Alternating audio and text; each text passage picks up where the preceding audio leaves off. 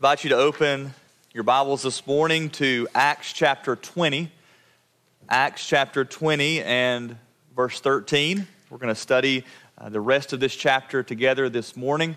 Uh, I don't know if you've made note of this or not, but we have, over the course of the past couple of years, at different times, we've revisited Acts and we've been on a journey uh, for a while now. And uh, we will have just eight chapters to go uh, next year. And so, of course, we got a couple of unique Sundays coming up. So, of course, Christmas Sunday next week, we will have church. We encourage you to be here. Uh, it will be an abbreviated service, but of course, we're going to meet on Christmas Day, and we are going to reflect upon the greatest story ever told.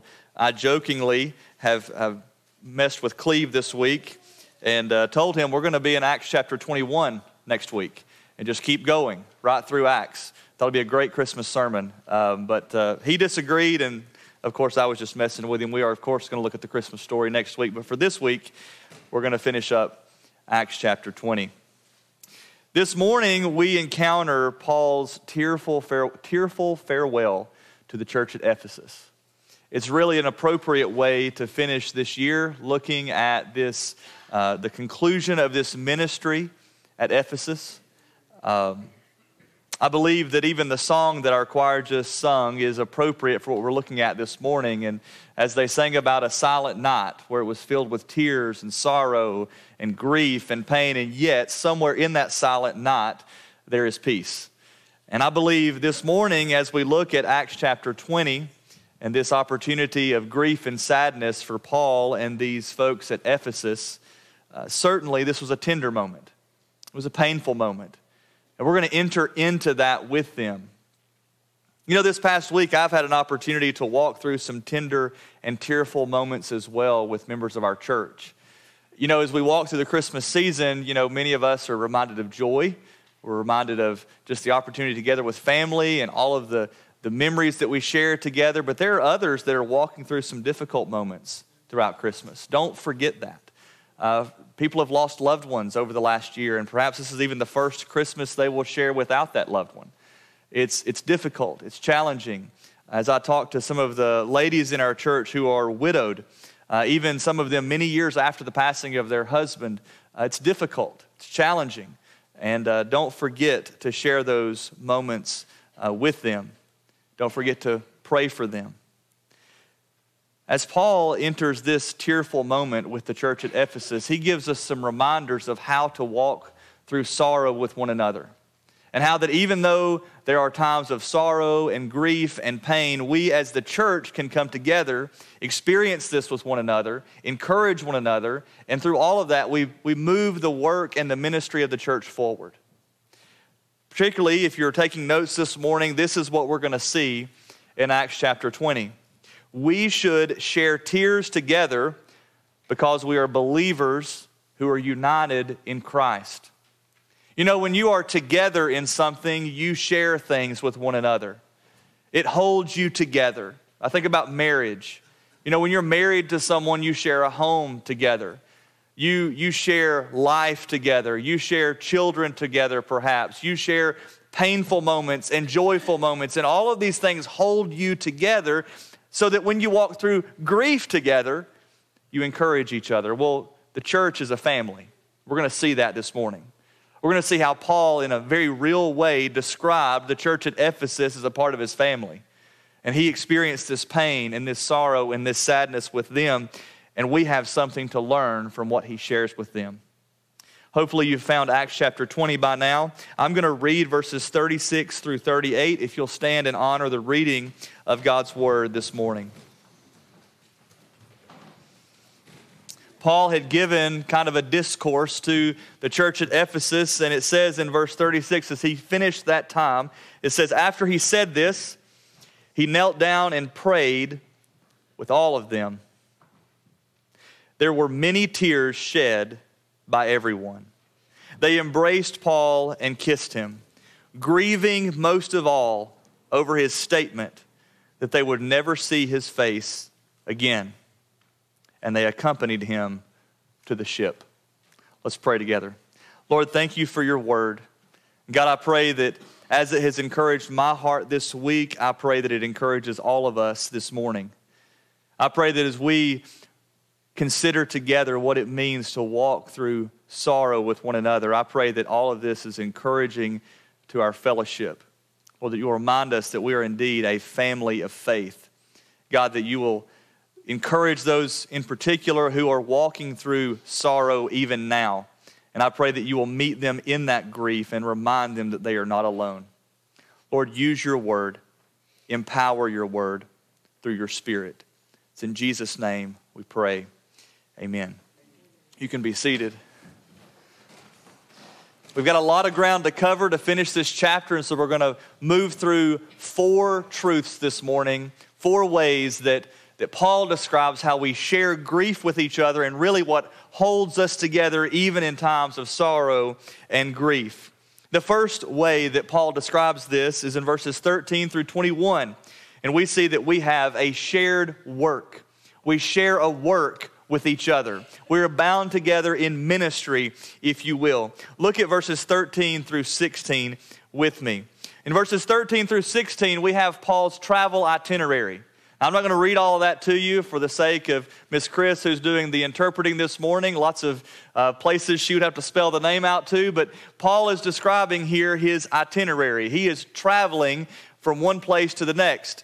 It's a transition between his conclusion of ministry in Ephesus up in verse 12 down to verse 17. And so I want to pick up reading there, verses 17 and 18.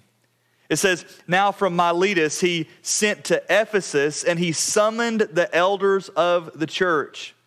When they came to him, he said to them, You know that from the first day I set foot in Asia, how I was with you the whole time I want you to pay particular attention to verse 18. He says, Remember, I was with you the whole time. He says, I'd never left you. And remember this we work together, church, in faithfulness.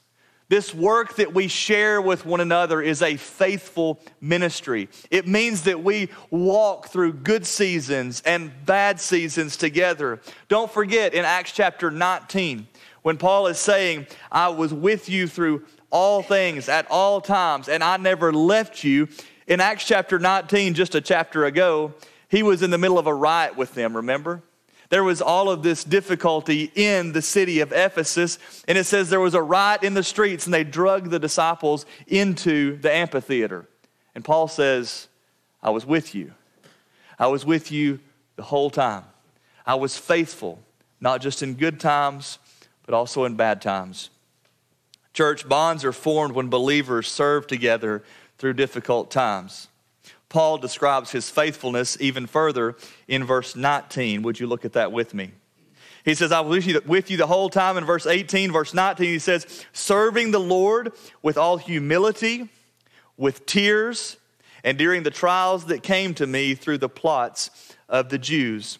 He says this We work together even in suffering. He gives them a guarantee almost there. Listen, the suffering I've experienced as the Apostle Paul, you also are going to experience. And as you suffer with one another, guess what? That's going to bind your hearts together even more. As you walk through pain together, it's going to knit your souls together. I want you to see how Paul describes this suffering in three ways here. First of all, he says in verse 19 that he was serving the Lord. Don't read past that too quickly. The only way we will remain faithful in our shared work is if we realize that we are ultimately serving the Lord. We are serving the Lord together, the one who has saved us from the penalty due to us because of our sin. We serve Him and Him alone. He continues and he says, I've served the Lord with all humility this describes how Paul was able to forsake his personal welfare in the face of great difficulty. He says, I was willing to set aside myself for the sake of others. I was willing to set aside myself for the sake of even my well being, for the sake of yours and the edification of the church. And then finally, this points to that moment of sorrow that's going to come at the end of the chapter. He says, I served you with tears. With tears. Paul described his personal concern for the church and the new converts at Ephesus. Listen, when we think about Paul's tears here, I want you to think in terms of he was leaving behind a very young church. He was leaving behind some believers that were new in their faith. And really, what he's pointing to here is the incomplete work of discipleship. He's saying, Listen, I am sorrowful as I leave because I know there's more work to be done and I'm not going to be there with you to do it. Listen, that's what keeps us faithful in this work. That's what holds us together. As we even look in this room right now and we consider those among us who are young in their walk with the Lord, listen, that should clench our emotions and hold us fast in this work. Now look at verses 20 and 21. He continues, he says, You know that I did not avoid proclaiming to you anything that was profitable or from teaching you publicly and from house to house. He says, I testified to both Jews and Greeks about repentance toward God and faith in our Lord Jesus. He points to the purpose of this work. And ultimately, we see this we work together to proclaim the gospel. Our shared work is for a purpose. And he points to everything his life was aimed at here among the Ephesians. He says, I proclaimed the gospel. He even says, I didn't hold anything back. I love that. He says, Listen, even the difficult things, I didn't hold it back. He says, I walked through all of the teachings of the scriptures with you. And in other words, we can see in the book of Ephesians, this letter he writes to the church at Ephesus, he confronted their ways of living. He didn't hold anything back.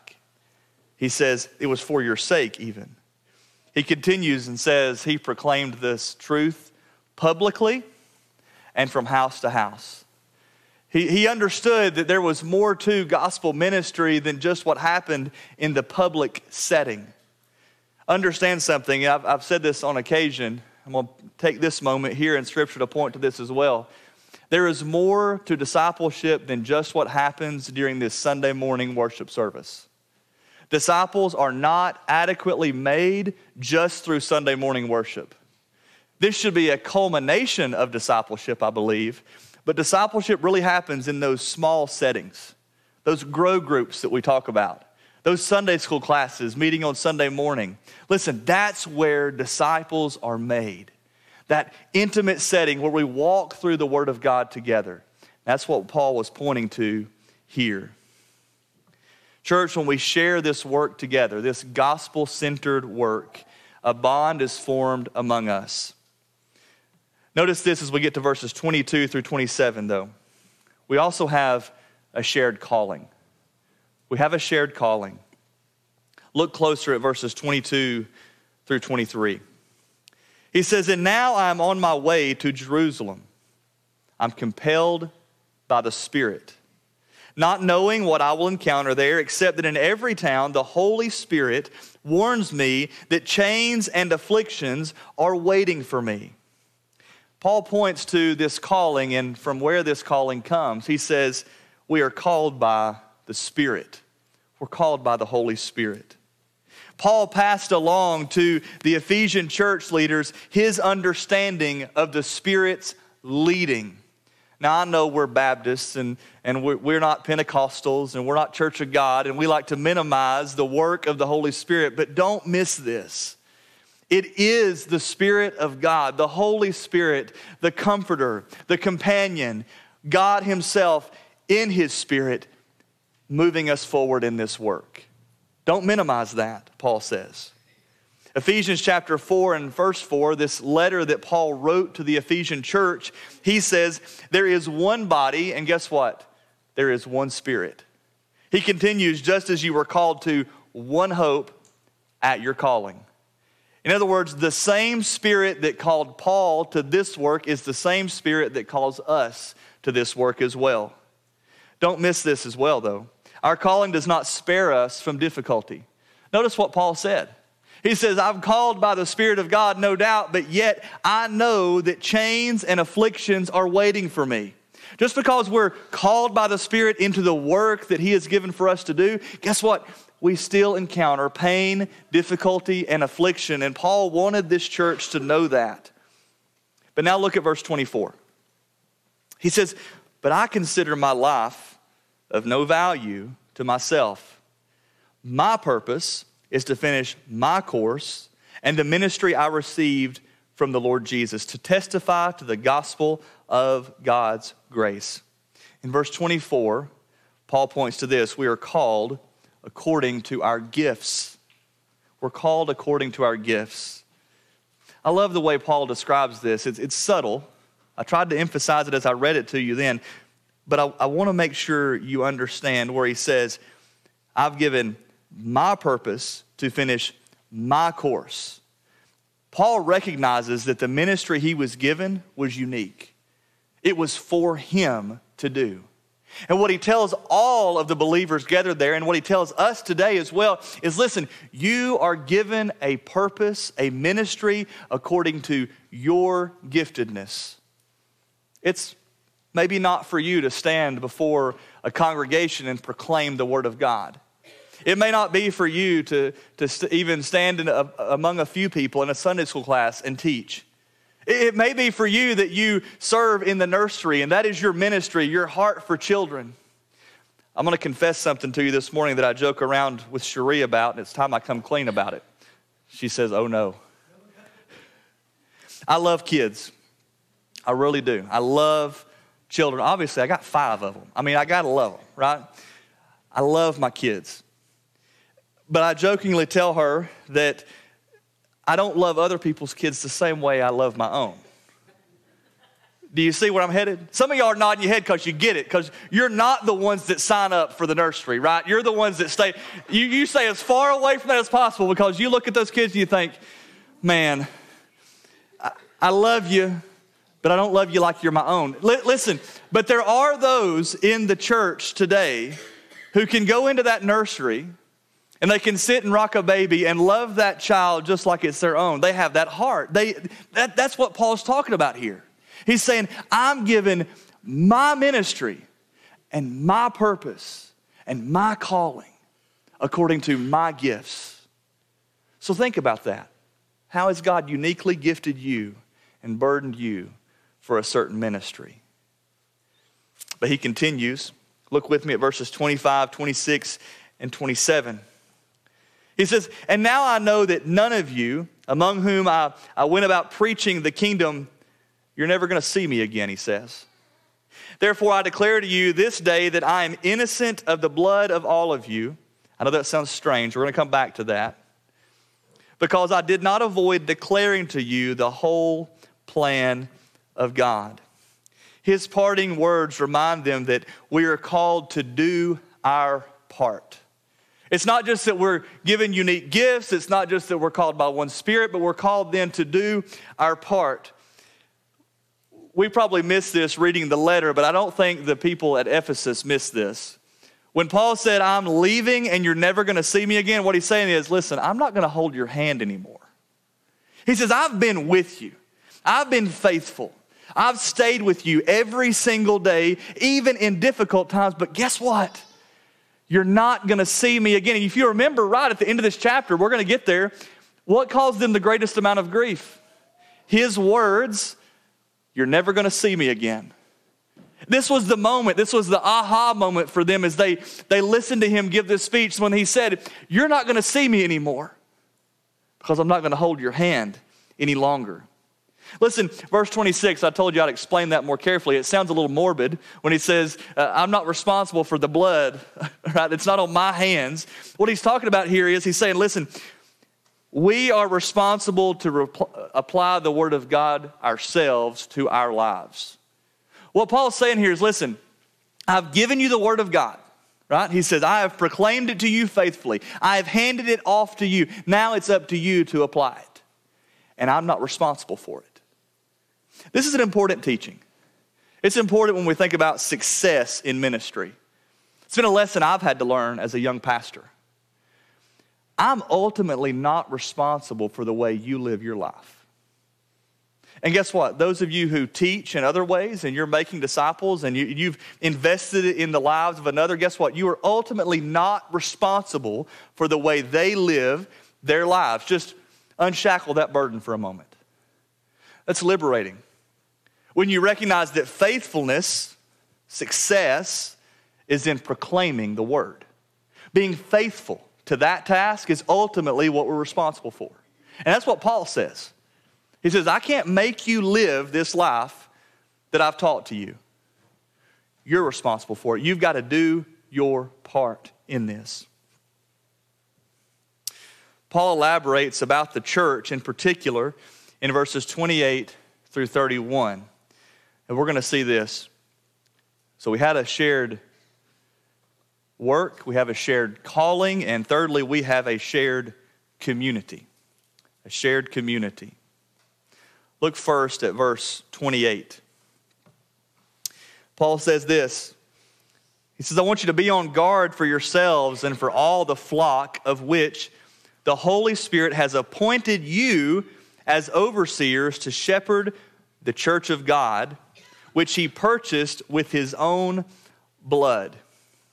There's a lot to unpack there, but, but I want you to pay attention to who Paul is speaking to. Remember at the beginning when Paul sent for people to come to him to hear what he was going to have to say, it says in verse 13, he sent for the elders at the church at Ephesus. So this wasn't everyone. He calls out the leaders of this church. This word elder, uh, the closest similarity to this in our modern context would be like a pastor. And so in Ephesus, there was this, this plurality of elders, this, this understanding there were several pastors serving together and shepherding this church. And so, what he's telling them here is, I need you to rightly understand what you're responsible for. But really, this is a word for all of us because ultimately, Paul is saying the church belongs to God because, in verse 28, the church is blood bought. The church is blood bought. He says that this is his church. Why? Because he paid for it with his blood. I'm very encouraged by 1 Peter chapter 5 and verse 2. And, and, some of you, if you've sat in meetings with me before and I've talked with you about the responsibility of a pastor and my understanding of what it means to be a pastor, I point to this verse of scripture. Listen carefully to what Peter says. He says, Shepherd God's flock among you. He's saying, listen, there is a flock that is unique to you as a pastor. And that's what Paul is saying to these Ephesian elders, these pastors at the church at Ephesus. He's saying, This is your flock. I have entrusted it to you, but guess what? Ultimately, it belongs to me. Take this seriously. The church is blood bought, it belongs to God. But then in verses 29 through 31, he describes a very unfortunate reality. Look at it with me. Paul says, I know that after my departure, savage wolves will come in among you, not sparing the flock. Men will rise up even from your own number and distort the truth to lure the disciples into following them. Therefore, be on the alert remembering that night and day for three years, he points to this faithfulness again. He says, For three years, I never stopped warning each of you with tears. Paul describes here how the church is vulnerable. The church is vulnerable. This imagery of flock comes up again and again. It begins with the ministry of Jesus. When, when Jesus even says, My sheep know my voice. And so this, this livestock analogy comes up again and again and again. Why is that? Because sheep are vulnerable to attack. They're not real fast, they're not going to run away very quickly. They're not vicious. They're, they're open to attack because they need defending. And that's what Paul commissions the Ephesian elders with here. He says, Listen, the church is open to attack. It's open to attack from within and without. I, I want you to slow down and consider this in light of what Paul wrote to Timothy in his two letters there. As you think about these encouraging words or these warnings, if you will, remember that Paul also warned Timothy, and guess where Timothy was serving? Timothy was serving in Ephesus. And so when you read 1st and 2nd Timothy, Timothy was this, this young, uh, Paul was mentoring this young man in the ministry. He's encouraging him to be faithful at Ephesus. And listen to some of these things he says to him. He says, I want you to beware of false prophets. He says that in 1 Timothy. And he describes what a false prophet is. And he says, I want you to remain steadfast. Don't move. Be faithful. He tells him, I want you to fight the good fight of the faith. Guess what? He talks to them, he talks to Timothy rather about church disorder and church conflict. He talks about an orderly way in which the church should operate. Why does he say all of this to Timothy? Because he said it here first when he was talking to him before he left. Timothy stayed, Timothy ministered, and these conflicts happened. And so he had to remind them again, remind Timothy. But then I, Revelation chapter 2 points to a very unfortunate reality. These warnings, I don't know if they were just, they fell on deaf ears or they didn't take it seriously. But in Revelation chapter 2, in verses 2, 3, and 4, the fate of the church at Ephesus is described. We read there, I know your works, the Lord says, your labor and your endurance, and that you cannot tolerate evil people. You have tested those who call themselves apostles and are not. So maybe they took this seriously, but he continues you found them to be liars. I know that you have persevered. You've endured hardships for the sake of my name, and you have not grown weary. So, all these sound like good things. He's writing to the church at Ephesus. He's saying, Listen, you've done all of these things good. But then God continues, But I have this one thing against you, he says. You have abandoned the love you had at first. Don't you see how this theme within the church at Ephesus just moves throughout the entire New Testament? Beginning here with Paul's warning the church is vulnerable. Be careful, be alert. Someone must not have been alert because these things happened. The church was attacked, and they abandon their first love. This is why division is serious in the church. In the moment of division, it cannot be ignored. Paul explains to the elders at Ephesus why divisive people should be taken seriously. And this must be taken seriously even now, not for the sake of a person, not for the sake of power, not for the sake of position, but for the sake, he says, of the church. Finally, we should be bound together because we have a shared hope. We see that in verses 32 through the end of the chapter. Look closer at verse 32. He says, And now I commit you to God and to the word of his grace, which is able to build you up and to give you an inheritance among all who are sanctified. Paul wants them to remember that although he is leaving physically, he is leaving something far more precious with them. He says, I am commending all of you to the Word of God. Church, our hope is anchored in the Word. Paul knew that.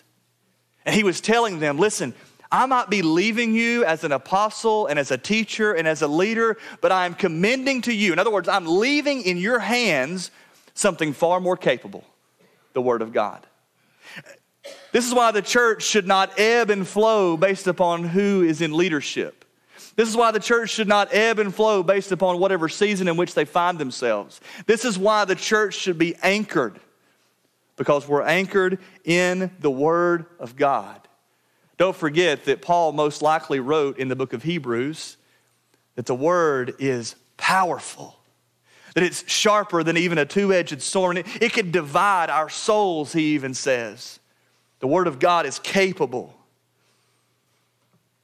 He ultimately concludes in verses 33 through 36 that our hope compels an outward focus compels an outward focus.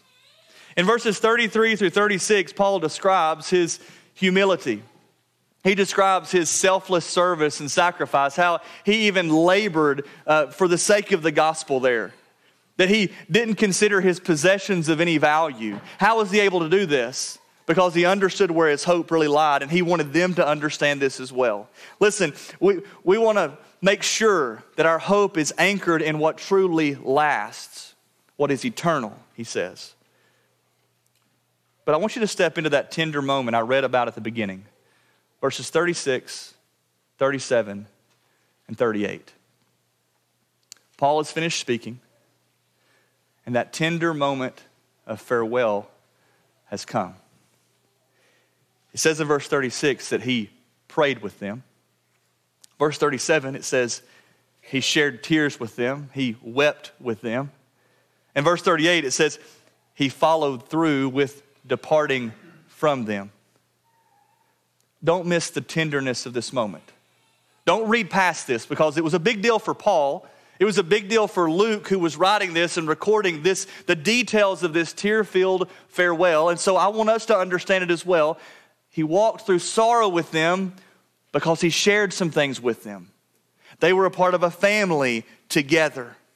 Listen, as brothers and sisters in Christ, we should be sensitive to tender moments just like this. It may not be a tender farewell. It may not be saying goodbye to someone who's going to go to the mission field or move away from home for a while, but it might be a tender moment where someone has walked through the passing of a loved one. It might be a tender moment where there's been a wayward child and this person in our fellowship is grieved because of that. It might be because of a wayward spouse who will not believe and accept the truth of the gospel. It might be because of a diagnosis or a health issue, maybe financial hardships, whatever it is. Listen, we have to take seriously walking through these tender moments together because that's what we share together, and that's why we're a family. These moments are an opportunity for us to be reminded of our bond with one another. I opened up talking about this particular Christmas season. How there are those in our faith family who are walking through their first Christmas without a loved one. There are those in our faith family whose loved ones are in the hospital right now and, and don't have great prospects of being at home during Christmas. That's hard. Don't miss out on the opportunity to walk with them through that and encourage them. You may not be eloquent like Paul, and that's okay but you can anchor their hope in the gospel. You can remind them of our fellowship and ultimately point them to this. It's going to be on the screen Revelation chapter 21 and verses 1 through 4. I love this. Most likely, the church at Ephesus received this letter too. They didn't just get that little part where they were told, You abandoned your first love. No, if they listened a little further, they read this as well Revelation 21 1 through 4. John writes, Then I saw a new heaven and a new earth, for the first heaven and the first earth had passed away, and the sea was no more. I also saw the holy city, the new Jerusalem, coming down out of heaven from God, prepared like a bride adorned for her husband. And then I heard a loud voice from the throne Look, God's dwelling is with humanity. Emmanuel, God with us. Don't forget that. He will live with them. They will be his people, and God himself will be with them and will be their God. Listen, he will wipe away every tear from their eyes. Death will be no more. Grief, crying, and pain will be no more because the previous things have passed away. That's a hope we can share with each other. So, two questions I want to leave with you. Two things I want you to consider as we sing in just a moment. And, and take this seriously because I told you, don't rush past these tender moments. The first question is this Are you walking through a season of immense grief now? Uh, maybe these reminders that I've offered throughout this sermon have met you right where you are, and it's difficult, and it's painful, and it's hard. Be encouraged by these truths that we share in this with you. That as you are anchoring your hope in our Lord Jesus Christ, we're with you. We are one family united by our belief in Christ. But secondly, and this is a challenge for every one of us, who are you sharing tears with now? Who are you speeding past and, and forgetting that they're walking through sorrow? Who have you missed in your own life? as church family, lean into encouraging them, share tears with them, remind them that we're together. Let me pray with you.